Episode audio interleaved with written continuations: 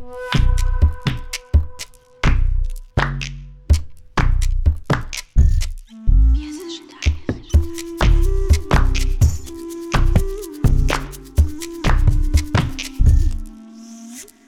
Привет, меня зовут доктор Юрьева, и это очередной подкаст без ожиданий. Подкаст без купюр, без масок и без притворства. Сегодня мы обсуждаем очень интересную тему сестринских отношений. В гостях у меня моя сестра Диана Сергеевна Юрьева, я ваша любимая Екатерина Юрьева.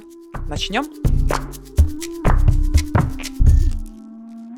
Диана Сергеевна, я бы хотела, чтобы ты представилась Диана перед тем, Сергеевна. как Диана Сергеевна, да. У нас будет выпуск на вы. Перед тем, как мы начнем, я бы хотела, чтобы ты представилась, потому что я уверена, что кто-то вообще не знает, что у меня есть сестра, и не знает, чем она занимается, и почему важно, что здесь Дина, и почему важно ее образование, потому что у нас будет три подкаста совместных, и они очень важные, очень глубокие и очень про важные темы. Сейчас я их вскоре озвучу. Но вы должны понимать, почему мы вообще решили это рассказывать, и поэтому хочу, чтобы ты представилась, рассказала про свое образование и вообще чем ты сейчас занимаешься. О, божечки, про свое образование. Я буду плакать от того, какой я прекрасный человек. А, Меня зовут Диана Сергеевна, ныне Юрьева, наконец-то. Я врач-невролог в четвертом поколении, как и моя сестра. Актуальный врач-невролог. А, Я работаю в педиатрическом университете. Работаю там уже больше 10 лет. А, Образование мое тоже получено в том же самом педиатрическом университете, где работал наш дедушка, где заведовал кафедрой. И там же я защищала свою кандидатскую диссертацию. Да, я, черт возьми, умная.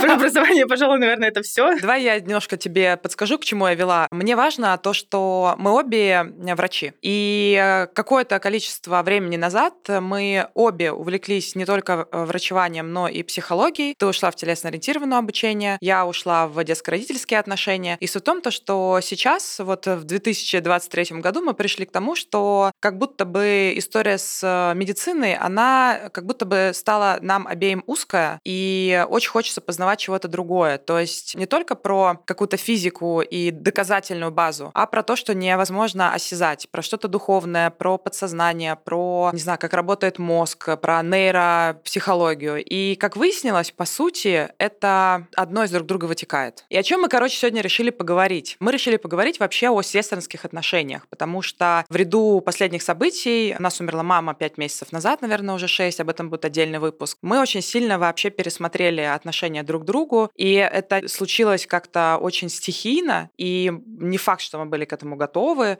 но это я все от себя говорю, тоже потом тебе дам слово. И я знаю, что проблема вообще сестер, братьев, она та, которая, мне кажется, вообще типа нигде не обсуждается как будто бы это вообще еще более табуировано, чем секс, я не знаю, запрещенные вещества или еще что-то, как будто бы братья и сестры априори там ок общаются, у них, наверное, все хорошо. А на самом деле... Да, здесь у меня есть что добавить. Я Ага. чуть-чуть вернусь назад э, про э, непосредственно мое образование. Извините. А, Да, я соглашусь э, на тему психологии, которая стала неотъемлемой частью врачевания в том числе, потому что врач в классическом представлении, он работает уже с последствиями того, что произошло. То есть человек, он каким-то образом жил, он делал какие-то действия, он предпринимал какие-то поступки в отношении себя, в отношении своего ребенка, в отношении своей семьи, и в итоге он, не справившись с чем-то, уже попал в какую-то патологию Да. и, соответственно, уже сломался орган, и с этим органом он пришел к врачу. А для того, чтобы не работать с послеследствием, хочется работать с причиной. А причина, как правило, это психосоматика, с которой все по большому счету и начинается. И как раз именно из-за этого психология и появилась, я думаю, что и в твоей жизни, и в моей. Потому что когда ты уже анализируешь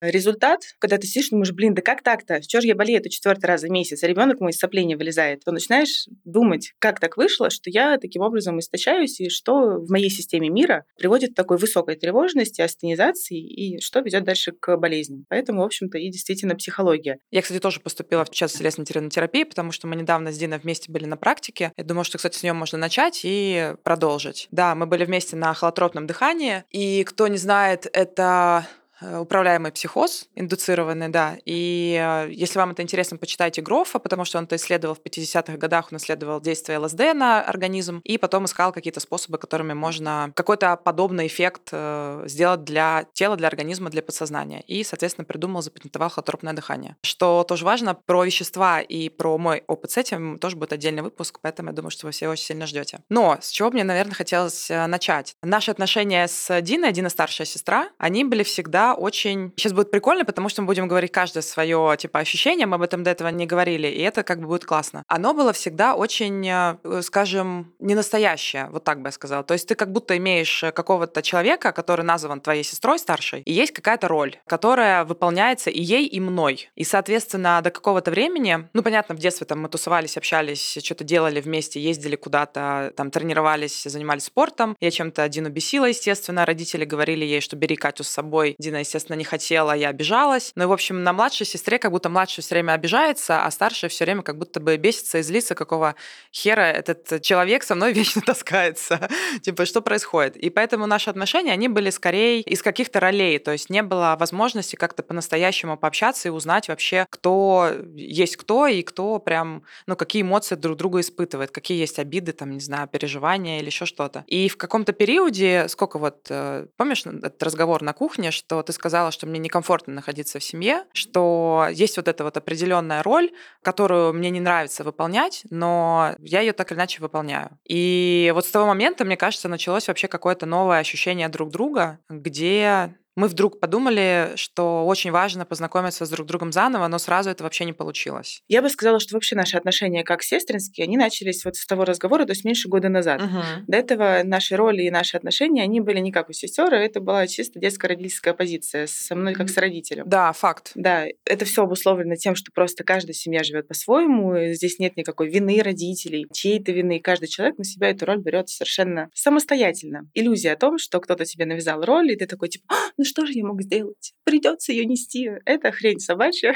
Человеку невозможно навязать э, роль, которую он сам в себе не хочет взять. Это осознание ко мне пришло тоже очень недавно, прям скажем. Это все произошло последний год, когда я раньше действительно винила э, маму. Думаю, что это была действительно вина, что она на меня ее навязала. И что в смысле у меня детства не было. Я начиная с двух лет, когда я более-менее стала, ну не двух лет, с четырех, когда я стала более-менее взрослой, я больше себя не, не осознавала, как я одна. Ну, я думаю, что когда я, наверное, появилась, вероятнее Ну, ты была нет? совсем маленькая, мне было год и восемь, вряд ли я тогда могла отождествлять тебя с собой. Ну, вообще, в целом, согласна ли ты с той теорией о том, что в любом случае ребенок, который старше, он все время испытывает стресс и страдает, когда рождается второй ребенок. Хочет этого или не хочешь, как бы ты это ни готовил. Это факт, от этого никуда не деться, и это не значит, что нельзя, не нужно рожать вторых детей, но априори в любом случае старший человек пострадает, потому что родился какой-то хрен, и все теперь про него думают и заботятся. А тут... Я буду с тобой спорить.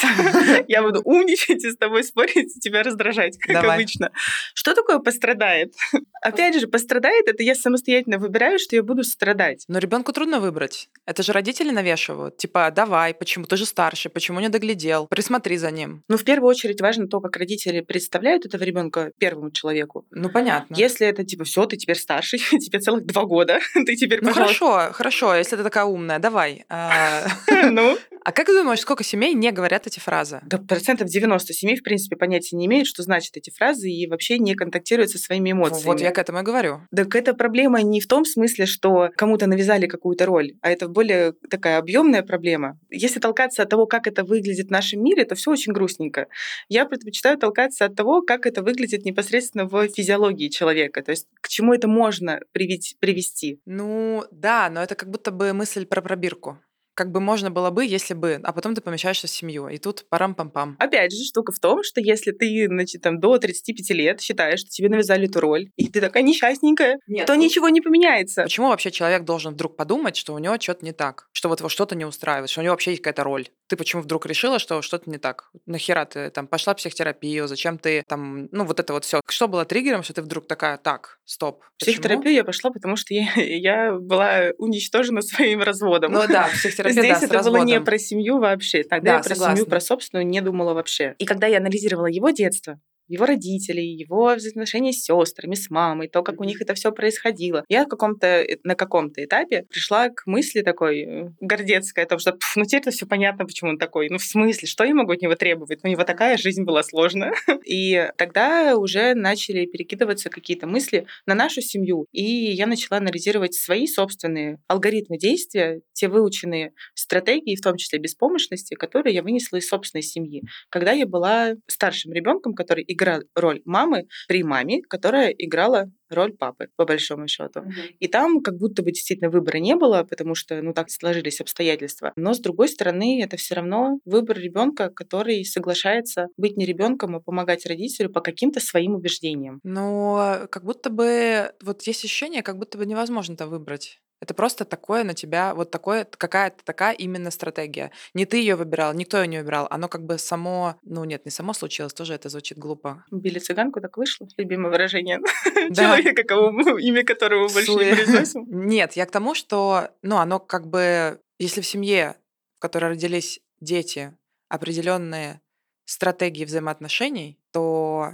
дети так и будут воспитываться. Ну, там другого типа не дано, это невозможно. С одной стороны, да, с другой нет. Потому что что такое стратегии взрослого, стратегии родителей? Есть семьи, в которых ведущую роль играет младший ребенок, а не старший. Я живу из той парадигмы, что у меня выбор есть. Я не знаю, как там у всех остальных, а я самостоятельно выбираю свою жизнь, свою судьбу, и я самостоятельно иду к тому решению именно своим путем. Потому что я верю в то, что есть какая-то гиперцель у каждого человека. То есть ты родился, у тебя вот там вот где-то, как пример с мороженым. Ты можешь встать и подумать, блин, хочу мороженое, какая, какая печаль, не нужно одеваться, я не хочу, там дождь идет. А можешь, э, наоборот, подумать, что, блин, как классно, я пойду за мороженым, сейчас Надо зонтик фокус. новый достану. Согласна с тобой. И в этом как раз и прикол разбора в себе, вот если из серии, зачем вообще заниматься там психотерапией, зачем заниматься практиками, зачем, например, налаживать отношения с сестрой, по идее, нахера, зачем это нужно? Вернемся Потому к что идее по факту, подкаста. Да, по факту, ведь э, мы могли же этим и не заниматься. То есть зачем вдруг это кому-то понадобилось? Потому что, ну, если объективно, тот разговор, который у нас был на кухне, он длился там часов пять, наверное, он был супер неприятный. То есть он был прям, он был без купюр, как наш подкаст. Он был прям открытый в первый раз в жизни, когда ты мне предъявляла свои претензии, я предъявляла свои, боялась, и мне было уже сразу обидно, что я это говорила. Тебе не знаю там, как было, тоже, наверное, было как-то не так. Потом вопрос нашей встречи, когда я ее отменила, и ты мне первый раз в жизни сказала, что каждый раз, типа, ты это обесцениваешь и отменяешь ее, а я об этом даже раньше не задумывалась. То есть для меня это было типа ок. И ты вдруг такую секунду понимаешь, что тот человек, с которым у тебя были определенные стратегии отношений, отношений, они типа вообще другие. Ну, я была обескуражена, то есть это в смысле, это сейчас что? Это обида, это претензия, или это тебя хотят поставить на место, или типа это что? Это как на это отреагировать? И ты такой, блядь, я обиделась или, или не обиделась? ну и вот... Э, да, я сейчас такой сразу, этот, э, не спойлер, а ну не то, что поправочку. Мы с тобой уже разговаривали после этой беседы, и ты перечисляешь все, все варианты, кроме того, что для меня значила эта беседа. Это была констатация факта. Потому что вот эти все тернии про претензии, предъявы, обиды и все mm-hmm. остальное, я это прошла до того, то есть этого разговора просто не состоялось ранее, потому что из позиции родителей я бы сказать это ребенку не могла. Mm-hmm. Ну, потому что я несла, сейчас уже несу с себя ответственность. И, ну, это как, не знаю, трехлетки сказать, ты бесишь меня вообще, сил нет, вали нахрен, организовывай свою жизнь, где дом я тебя сдам, бесишь меня вообще. Как бы это не то, что хотелось бы, наверное, трехлетки, да даже 17-летнему подростку услышать от собственного родителя. Поэтому я не могла себе этого позволить рассказать. Но я думаю, что я бы раньше тоже бы не, ты бы не выдержала этих э, эмоций. Да, я бы скорее обиделась. Да, на тот момент ты обиделась, но ты хотя бы это озвучила. ты мне сказала о том, что тебе это обидно слушать, э, что ну, это да, очень да, неприятно, да. и это было классно. А, потому что, конечно, диалог это всегда про то, что ты ну открыто да, можешь да, да. рассказать, что ты э, чувствуешь в ответ. И в этом типа и страх, потому что человек тебе рассказывает, а ты же обижаешься, и ты не хочешь как бы этого слушать образно. Ты хочешь как бы закрыться от этого, но ты же сам попросил человека по-честному рассказать. Вот к вопросу там о тех же самых отношениях сестринских. Ну, то есть я не привыкла от тебя слышать э, вот э, таких слов. Типа, как будто это невозможно. С какого типа? Радикальных. Да, радикальных. И ты думаешь, блин, ну, с одной стороны, вроде бы права, а с другой стороны, что это она вообще себе возомнила?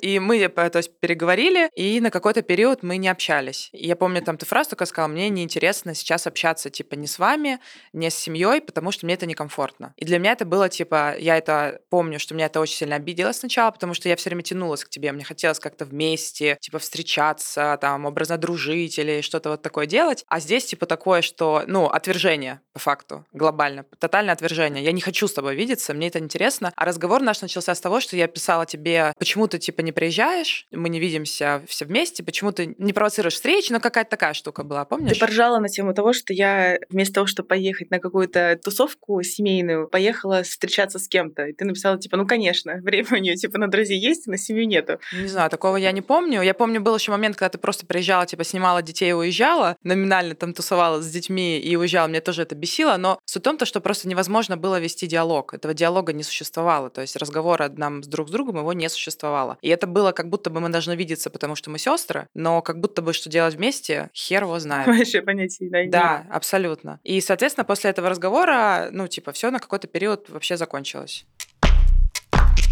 Почему тебе вдруг стало интересно эти отношения налаживать? То есть почему тебе вдруг стало интересно вообще этот э, коннект? Это была часть моей терапии. Я все глубже и глубже касалась взаимоотношений наших семейных и искала причину того, почему я не расту никуда.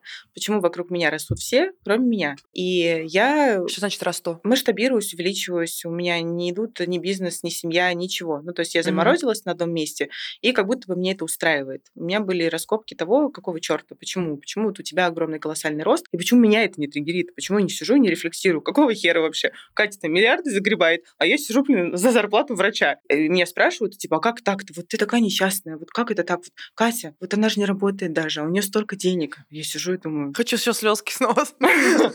Я думаю, в смысле? Во-первых, в смысле она не работает? А во-вторых, а где вообще связь? И почему я должна ну, каким-то образом рефлексировать об этом? Я глубоко была убеждена, что ты мне завидовала. Завидовать не в смысле ну, вот черной завистью, чтобы ты сдохла вообще, чтобы тебе ничего не сложилось. Ты потеряла денег на проекте. Нет, такой зависти никогда не было. Я начала тебе завидовать с точки зрения брать пример с тебя и пытаться делать э, похоже, когда я начала тебя просить мне помогать. Это случилось уже после того, как я расставила наши личные границы после разговоров после всех. Когда я вышла из нашей ролевой игры родитель-ребенок. Потому что пока я была родителем, почему я сидела на жопе ровно, и мне все устраивало. Угу. Я радовалась, что ты такая классная у меня выросла. Тот момент, когда я уже вышла замуж и родила двух детей. Да, причем даже не после первого ребенка. И тут, типа, прикольно то, что для меня это было... Я злилась, я говорила, не надо меня контролировать. Типа, какого... Я взрослая, неужели ты не видишь? Знаешь, вот это как ребенок, который маме говорит, я могу, я насрал в горшок сам, я вытер задницу. Почему до сих пор меня проверяют и смотрят в щель? Я уже все могу, все в говне, просто все стены. У меня здесь две аналогии приходят на ум. Первая — это из «Волка на Уолл-стрит», когда он возвращался просто в говно пьяный на тачке, и такое в его представлении, как он ровненько припарковался, а, да, а по факту говно по всем стенам размазано. А второе — это пример, когда после первой беременности с Оливией, и ты была толстая, и когда папа тебя жутко обидел, за человек, которому ты позвонила в итоге, и то даже не сразу, была я. Да. И я понимаю, что я все равно была всегда той опорой, на которую ты всегда могла положиться. И я как будто бы сама этого не осознавала, обесценивала это. Вот в чем суть. То есть мне казалось, что это само собой разумеется, и это не нужно ценить. И я как раз это ощутила вот на холотропном дыхании про эту опору, потому что мне казалось, что типа, да нет у меня никакой опоры, это я все сама, никто там меня ничего не, не делает. Self-made, пяткой в грудь. Да, да, да. И это тоже очень было прикольное осознание, потому что оно в чем-то было для меня, скажем, тоже обидное, потому что в смысле кто-то еще имеет к этому какое-то Участвует в моем селебрити вообще успехе. Да, да, да, да. И это тоже было очень много в этом осознании после разговора как раз, ну и то, что сейчас между нами происходит. И к вопросу вот о тех же самых отношениях, зачем это все нужно, что становится как будто бы ты обретаешь реально человека рядом, по-настоящему. Не физически, а именно, ну, как-то очень глубоко. То есть это как будто бы вся жизнь, она становится не то, чтобы она начинает иметь смысл, нет, это... На нее свет другой такой опыт начинает подсвечивать по-другому. Вот как будто бы фокус про это мороженое, да. То есть как будто бы ты, во-первых, понимаешь, что э, человек твой рядом, он, э, ну, в моем случае старшая сестра, он тоже человек, он тоже живой, и у него тоже есть свои эмоции, переживания, потому что обычно старшие сестры это как, вот с кем я не общаюсь, кто младшие, типа у старшей сестры точно все получится. Ну, а, бля, она не может ошибиться. Если она ошибилась, значит, была тому ейшая причина, а не просто она проспала, типа, это невозможно, знаешь. Типа, это небожитель старший. И при этом старший человек, проспав, думает, ебать, мне нужно придумать причину, да, по которой я не, не пришла. сказать, а да. А просто сказать, я проспал, ты скажешь, очень смешно. А я серьезно, что произошло? Да, да, да, и это такие заложнические отношения, так же, как и, собственно, старшего на него все время супер какие-то вот невероятные навешаны, что он сможет все, а с младшим он как будто бы все время вот типа виноват, все время не получится, вот, наверное, ну вот это то, что я, во всяком случае, с младшей испытываю. И плюс еще история про то, что ты младшая, тебе больше внимания было, тебе было не так тяжело. Но знаешь, что младшего больше любят, или с младшим уже столько проблем не было, потому что второй ребенок. Хотя у меня фотографий нету детских. Ну, в смысле, нету, их меньше. Ну, типа 100 и 2, ну, меньше. Не, подожди, твоя самая большая травма — это вещи, которые ты за мной. Ну, все вещи сдонашивали, да. Нет, моя самая большая травма, что говорил, я иду в декаденс, а тебя не беру, потому что ты себя в зеркало видела. Ну да, да. Я тут это поняла на самом деле о том, что тему психологии взаимоотношений братьев-сестер ее вообще на самом деле почти нет. Мне кажется, ее вообще Даже не книжек толком существует. нет, их там буквально полторы-две штуки. Более того, я тебе скажу, подкасты даже на иностранном языке. Я нашла, по-моему, всего два подкаста, там, где обсуждается И ты очень поверхностно. Прикинь, Она знает английский. на скорости два. Мне жалко было времени, но там бредятина откровенная, то есть очень поверхностно вода водой. А книжку я нашла всего одну, там, где разбираются на русском языке в переводе, естественно, и там, где разбираются отношения сиблингов, то есть э, братьев-сестер. И при этом, на самом деле, при условии, что отношения братьев-сестер это самые близкие отношения, которые существуют вообще, потому что даже с родителями это другие отношения, Да. особенно горизонтальные, и э, с той семьей, которую ты привносишь к себе, друзья и э, мужья там и так дальше, это тоже не совсем настолько же близко, то есть это все равно разные люди. При этом вот эта вот история про там любовь живет три года, про разочарование, про то, что наконец-то увидеть человека, какой он, этого в семейных отношениях, скорее всего, практически никогда не происходит, что является на самом деле парадоксом. Потому что когда люди встречаются Не поняла, семейных, которые ты сам создал уже? нет, Вот именно которые братья которых ты сестры, родился. в которых ты родился. Вот этого разочарования, чтобы увидеть человека напротив, этого, скорее всего, вообще не происходит, либо происходит уже в гораздо более старшем возрасте, туда ближе к старости, когда уже кто-нибудь собрался помирать, и наконец-то все поговорили по душам. То есть уже совсем поздно, когда невозможно познакомиться с человеком. Или был первый конфликт, и люди вообще перестали общаться. Вот Либо такое так, очень да. часто Типа есть. обиделись, не поговорили, и все, до свидания, вообще да, все на 20 развалилось. лет там, типа. Вот, при условии, что любые отношения вообще по той же самой психологии, психологии отношений, это вещи, которые так же, как и зачатие, но идут практически по часам, то есть это все равно наша психика также работает линейно у всех всегда. Откуда взялось выражение «любовь живет три года»? Потому что примерно через три года человек, который живет с другим человеком, он внезапно обнаруживает в этом человеке не иллюзию свою об этом человеке, а самого человека. Мгм. И на этом этапе как раз-таки первые кризисы трех лет, когда люди расходятся либо не расходятся. Потому что человек внезапно понимает, что напротив не то, что я думала тебе, а блин ты.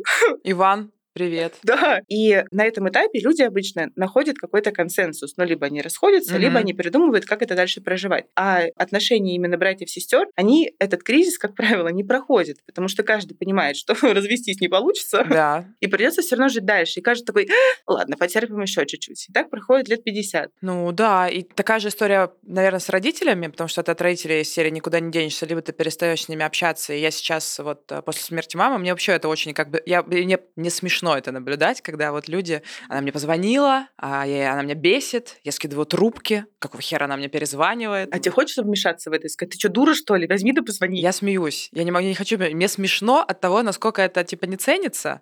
И вот я недавно рассказывала о том, что вот мне бы, если бы сказали, что на одну секунду можно вот так с мамой поговорить, Поругаться. Типа поругаться, я бы согласилась. Типа я бы сказала, хуй ты мне звонишь, там, и повесила трубку. И для меня это была бы победа, типа, если у нас смогло бы произойти такое с ней общение.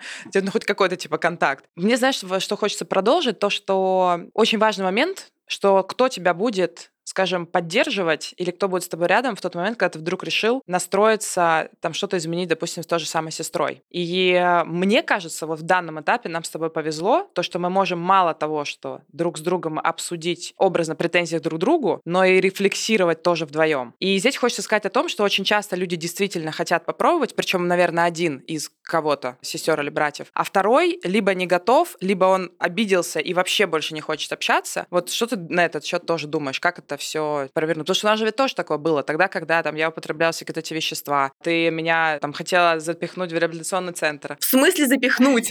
Я хотела тебе помочь. В моем У понимании это была дорога в никуда.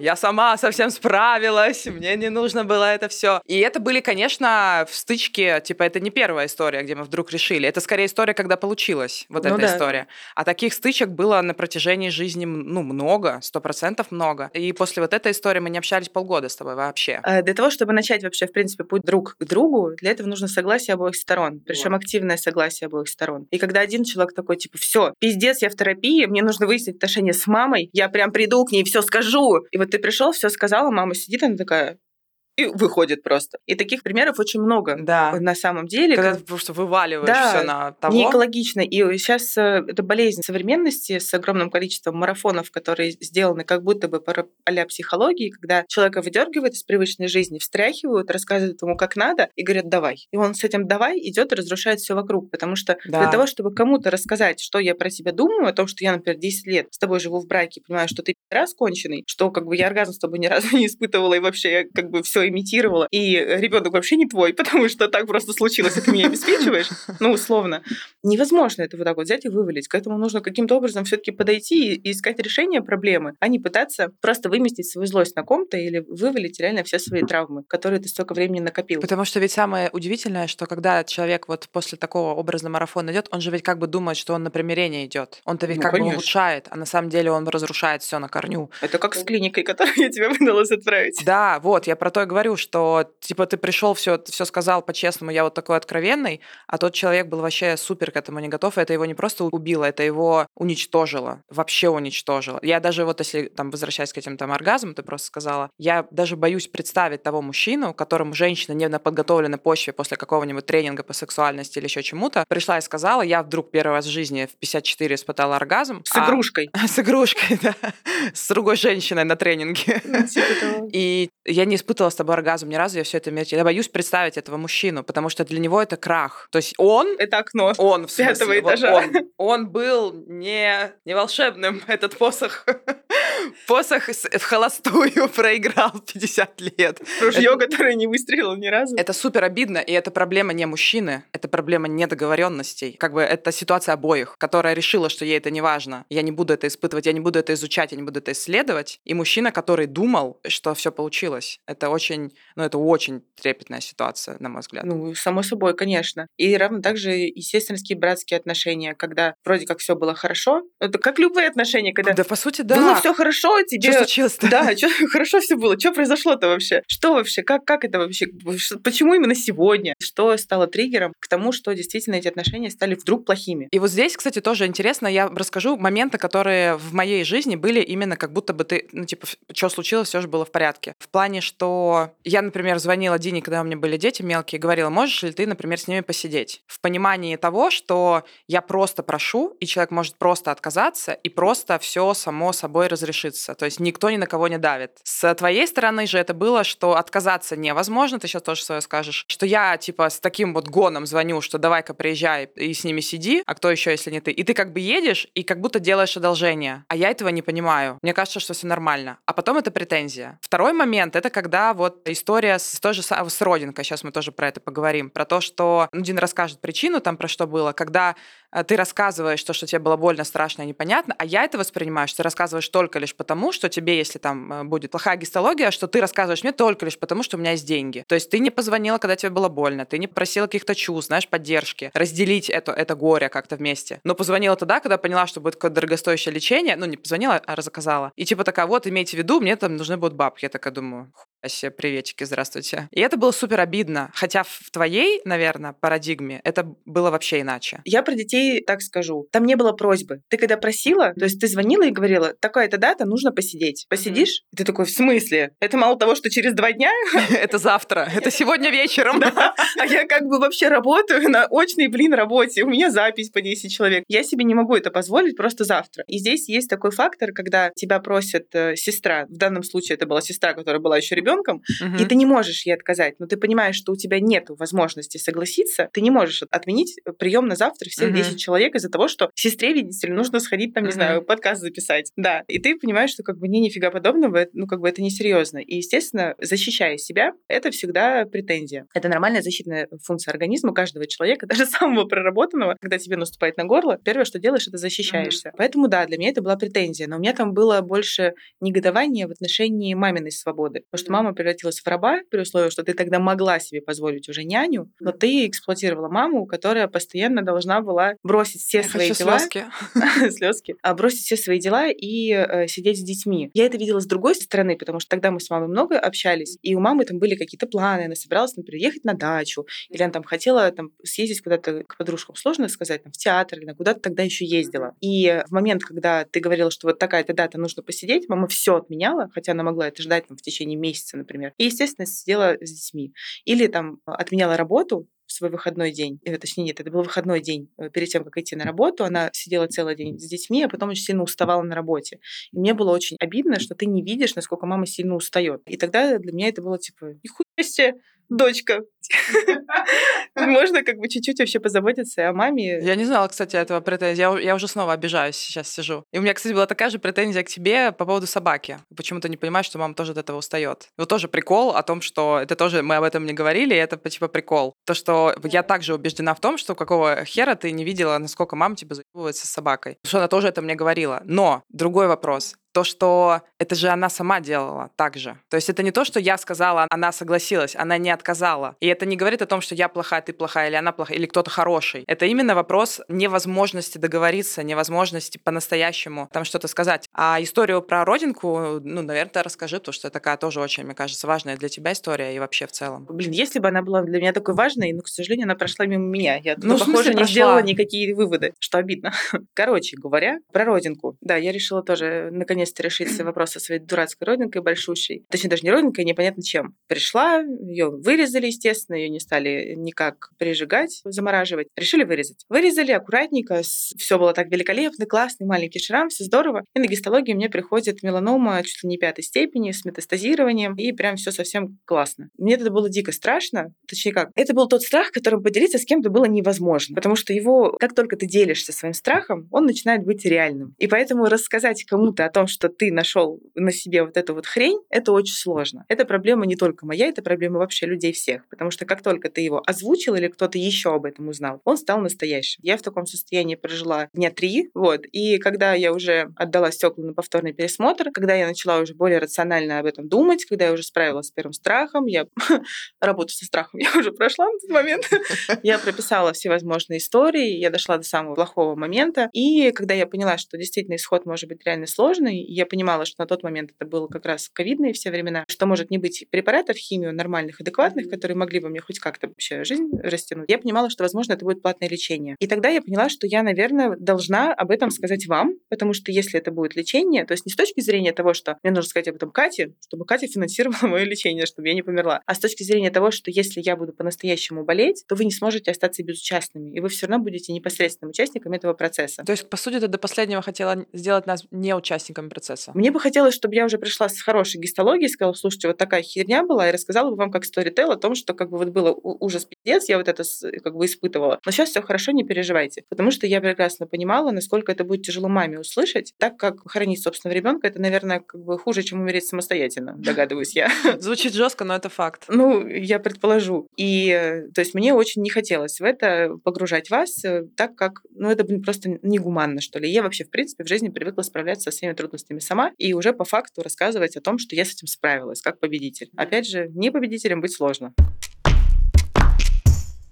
Вообще, здесь хотела бы коснуться темы в целом кожи и родинок, потому что история заботы о коже и SPF всевозможные фильтры очень тесно связаны с онкологией. И это очень частая история, когда люди не заботятся о своей коже и потом в итоге получают диагнозы, связанные с проблемами кожи, такие как меланома. И что мне хочется здесь вам порекомендовать? Во-первых, если вы находитесь на открытых солнечных лучах, вы или ваши дети, всегда используйте специальную одежду. Тем более сейчас ее огромное количество. Это могут быть и длинные такие комбинезоны, которые можно использовать на пляже и в них купаться солнца. Если это маленькие дети, это обязательно Панамы. Если вы выезжаете, где солнце стоит практически всегда в зените, ну та же самая Азия, то вы вообще не должны выходить на улицу, когда активное солнце. Это с 12 там, до 2 или до 4, в зависимости от региона, где вы отдыхаете. И эта история, конечно же, про SPF и про солнцезащиту. Я пришла к чему? К тому, что я наношу всегда SPF 50+, вне зависимости от того, где я отдыхаю. На лицо, на тело, на всех своих детей, на мужа, нахожусь я в тени или нахожусь я на солнце. Вот сейчас мы записываем записываем этот подкаст в июле, и на улице тоже, естественно, солнце, и все, что я буду носить на лицо, это будет какая-то сыворотка и обязательно солнцезащита. Потому что это, на мой взгляд, практически единственный формат, который поможет вам по-настоящему защитить кожу от э, всевозможных реакций, и от сухости, и от аллергии, и от жжения, и от раздражения, и, естественно, от таких страшных диагнозов, как меланома. Тут хочу порекомендовать э, мой любимый бренд для Roche-Posay, потому что им я пользуюсь уже, наверное, лет пять. Пользуется вся моя семья, пользуются дети, я мой муж, моя сестра, э, мои друзья, они знают, что я постоянно с этим средством, с этим брендом. Что круто. Практически все средства для Roche-Posay, они подходят для того, чтобы наносить на влажную кожу, подходят для того, чтобы после купания не наносить повторно, потому что если вы выдерживаете определенный промежуток времени, например, там от часа до двух, то повторно наносить не нужно. И за последние вот лет пять я вообще не могу вспомнить момента, когда бы я сгорала. То есть любые другие средства, которые я пробовала, всегда нас подводили. Всегда. Но Ля Рош-Позе не подводила вообще никогда. Дети не сгорают, я не сгораю, не сгорает лицо. И прекрасный, замечательный загар без какой-то там облезлой кожи, облезлых плеч или еще чего-то. Ну и плюс это очень экономичные упаковки, потому что средство наносится комфортно, хорошо растекается, сразу же впитывается, ну и по сути сразу защищает кожу. Поэтому очень хочу, чтобы вы задумывались о своем здоровье, здоровье своих детей. Обязательно на солнце использовали SPF. Прям берите мою рекомендацию 50+, даже не думайте 20+, 30+, как, что это значит. Не вдавайтесь подробности, а просто используйте проверенные, сертифицированные средства, которые точно обезопасят вас от э, негативных последствий. Хочу сразу заметить, что большинство солнцезащитных средств рекомендовано с первого года жизни. И вопрос, а что тогда делать с детьми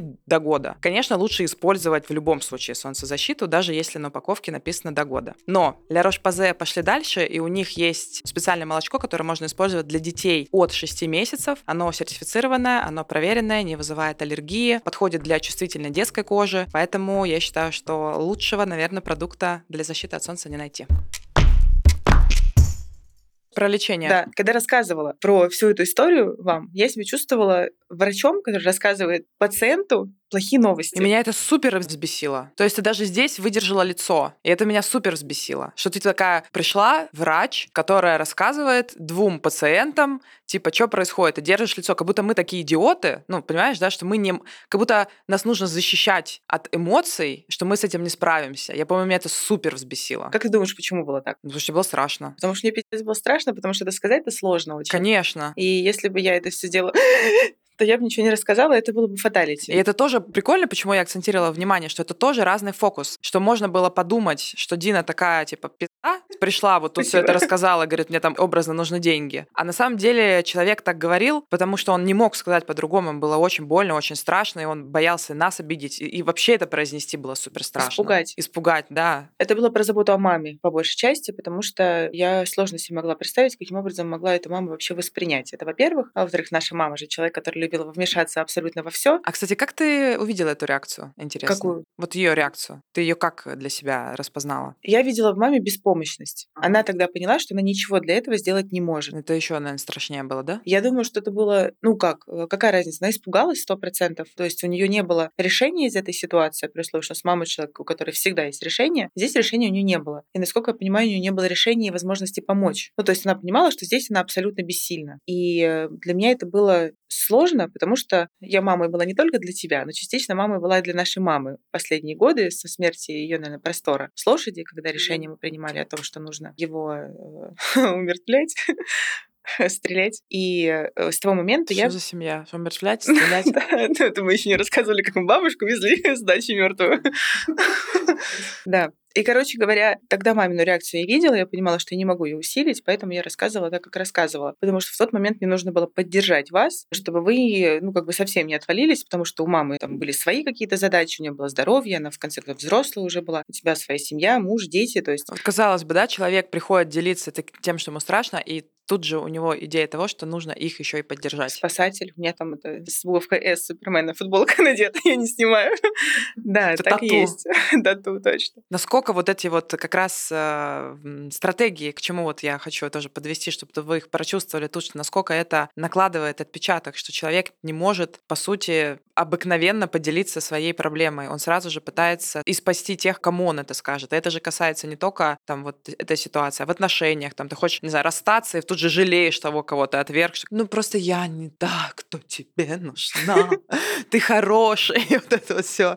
Ну то есть это очень, блин, на качество жизни на самом деле очень сильно влияет, если это разбирать вот по... Ну, и самого человека, и семьи, потому что, опять же, сам человек пострадал, потому что он не смог рассказать по-настоящему, что он чувствует, а семья это воспринимает как недоверие к себе. То есть это Да. обоюдо невыгодная история. И именно так я это и восприняла. Конечно. Я помню, что я пыталась, тоже мне интересно тебя спросить, и мы сейчас будем уже завершаться, пыталась тебя как-то поддержать. Ну вот, помнишь, я тебе писала, а на деле казалось, как будто я тебя этим. Бываю. Да, потому что это каждый раз был триггер, когда ты Да, не хочешь об я- этом я, думать. не понимала, как поддержать, и вроде бы на уровне чувств мы были еще не на этом э, этапе, чтобы как-то вот про чувства. И я понимала, что вроде бы писать тоже, но ничего не писать тоже невозможно. И получалась какая-то вот такая дурацкая белиберда, что ты говорила, «К- когда это будет, я тебе напишу, а потом ты не писала сутки, а я реально переживала, и я вроде бы думала, сейчас буду писать, а вдруг, ну это тоже не в тему. И это было очень странное тоже чувство, когда ты хочешь человека поддержать и вообще не понимаешь, как это сделать. Здесь такая тоже история обоюдная. Когда болеет человек, всем вокруг кажется, что они должны в этом участвовать. Мгм. И тем самым они человеку не дают возможности быть наедине с собой. То есть, условно, это неуважение к горю человека. Это так же, как вот там со смертью, например. Все звонят тебе, пытаются каким-то образом посопереживать. А тебе нахер не нужно это сопереживание. Тебе нужно, чтобы тебя, с одной стороны, оставили в покое, а с другой стороны, просто молча рядом с тобой побыли. То, чтобы тебе разрешили быть унылым говном. Чтобы тебе разрешили это все переживать. А тут как птицы расклевали просто. Да, всё. а все прибегают такие, типа, блин, давай, да все будет хорошо, да все будет классно. Да нихуя, может быть, не будет классно. Может быть, как бы все закончится через два года, еще и с химиотерапией, когда блевать ты будешь каждые там, два часа. Поэтому такая поддержка, она, как правило, это интервенция в личное пространство человека. То есть, получается, наверное, правильнее всего задать э, человеку вопрос, как мне тебя в этом моменте поддержать, чтобы, если ты хочешь эту поддержку проявить. И не обидеться ответу еще. Да, то, что если тебе скажут, никак, не хочу, чтобы ты писала, не звонил, Да. дай мне время, и не обидеться. Ну вот да. то, что с нами случилось, я сказала, что не надо меня спрашивать, когда будет результат, я вам расскажу. Ага. Что я понимаю, что вам тяжело, мне тяжелее в сто крат, потому что я помирать собралась, а не вы. И э, благо, что все закончилось хорошо, что все не подтвердилось, и с повторной резекцией тоже все было абсолютно чисто. Ну, то есть ошибка была. Да, это была просто ошибка, которая была достаточно не то чтобы частой, но встречающейся историей. И в итоге на гистологии было все очень хорошо. Мы общались, опять же, с гистологом много по телефону, и все благополучно завершилось. И последний вопрос, который я тебе хочу задать. Вот ты сказала в самом начале, что я эту историю, типа, пропустила. Что ты имела в виду? Я не сделала никаких выводов. Хотя, наверное, не совсем это верно. После такое столкновение с иллюзией о том, что ты, возможно, очень быстро умрешь и что у тебя не будет много времени в этой жизни, гипотетически должно что-то ломать в твоей жизни, и ты такой типа, все, завтрашнего дня живу по-другому. А вот этого в моей жизни тогда не случилось. Я пошла на, на телесную психотерапию, я тогда пошла на пульсации, на знакомство с чувствами. То есть это была моя первая точка, в принципе, соприкосновения с телесными практиками, групповыми. То, что я, в принципе, вообще не выносила. Для меня это, чтобы меня кто-то потрогал, потом пойти руки помыть.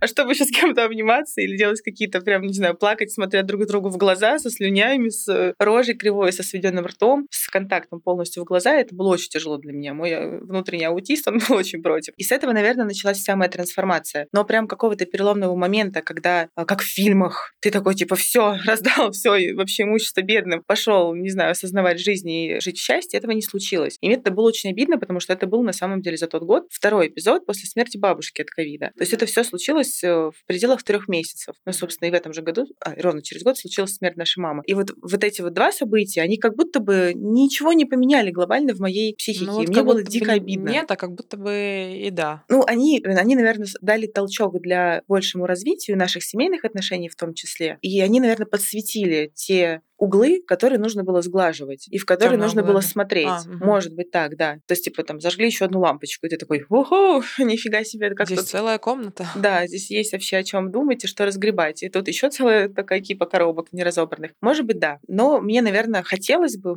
претензии к этой ситуации, мне хотелось бы больше осознаний. Но повторение, конечно, я бы ее не хотела, потому что Понятно. да, это обидно. И это перекликалось, э, перекликнулось уже в дальнейшем со смертью мамы, когда у меня был дикий страх, что смерть мамы тоже ничего не поменяет, что типа, ну сколько должно еще человек умереть для того, чтобы что-то поменялось в жизни. Но мы это проработали с психотерапевтом, этого сейчас уже нет. Понятно. Ну что, будем тогда завершать, наверное, этот выпуск. Спасибо тебе большое, что ты пришла. Может, Спасибо, у тебя что пригласила. Может быть, у тебя есть э, что-то, что ты хочешь сказать напоследок, какие-то, не знаю, подытожить что-то или вот из этой темы. Может быть, как старшая сестра, что-то порекомендовать старшим сестрам. Или, может быть, э, когда кто-то окажется в такой ситуации, непонятно, что делать. Или, если не хочешь, то и просто завершим.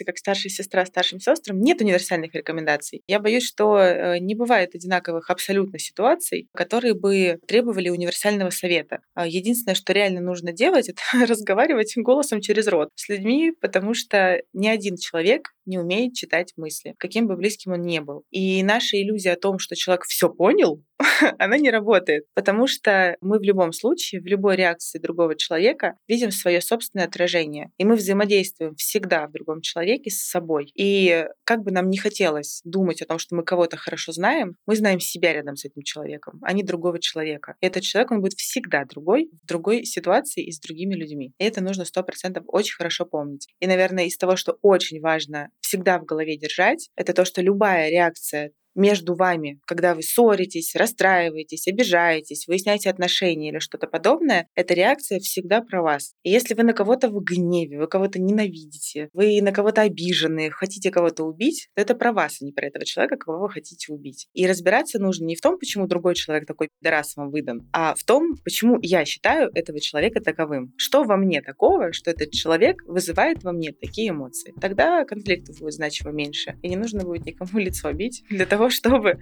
найти таки какой-то консенсус. Вот, наверное, так. Спасибо. Я думала, твой ответ будет короче. Я тоже. Ну, тогда будем с вами прощаться. Обязательно подписывайтесь на канал. Я думаю, вы уже понимаете, какого рода здесь будут выпуски, и мы не будем останавливаться и будем обсуждать еще более важные, нужные темы. Поэтому отправляйте всем, ставьте колокольчики, сердечки. Если вы слушаете в аудиоподкастах, подписывайтесь на Apple, на Яндекс, на любые платформы аудиоподкастов. И увидимся в следующем выпуске. Пока-пока. Пока.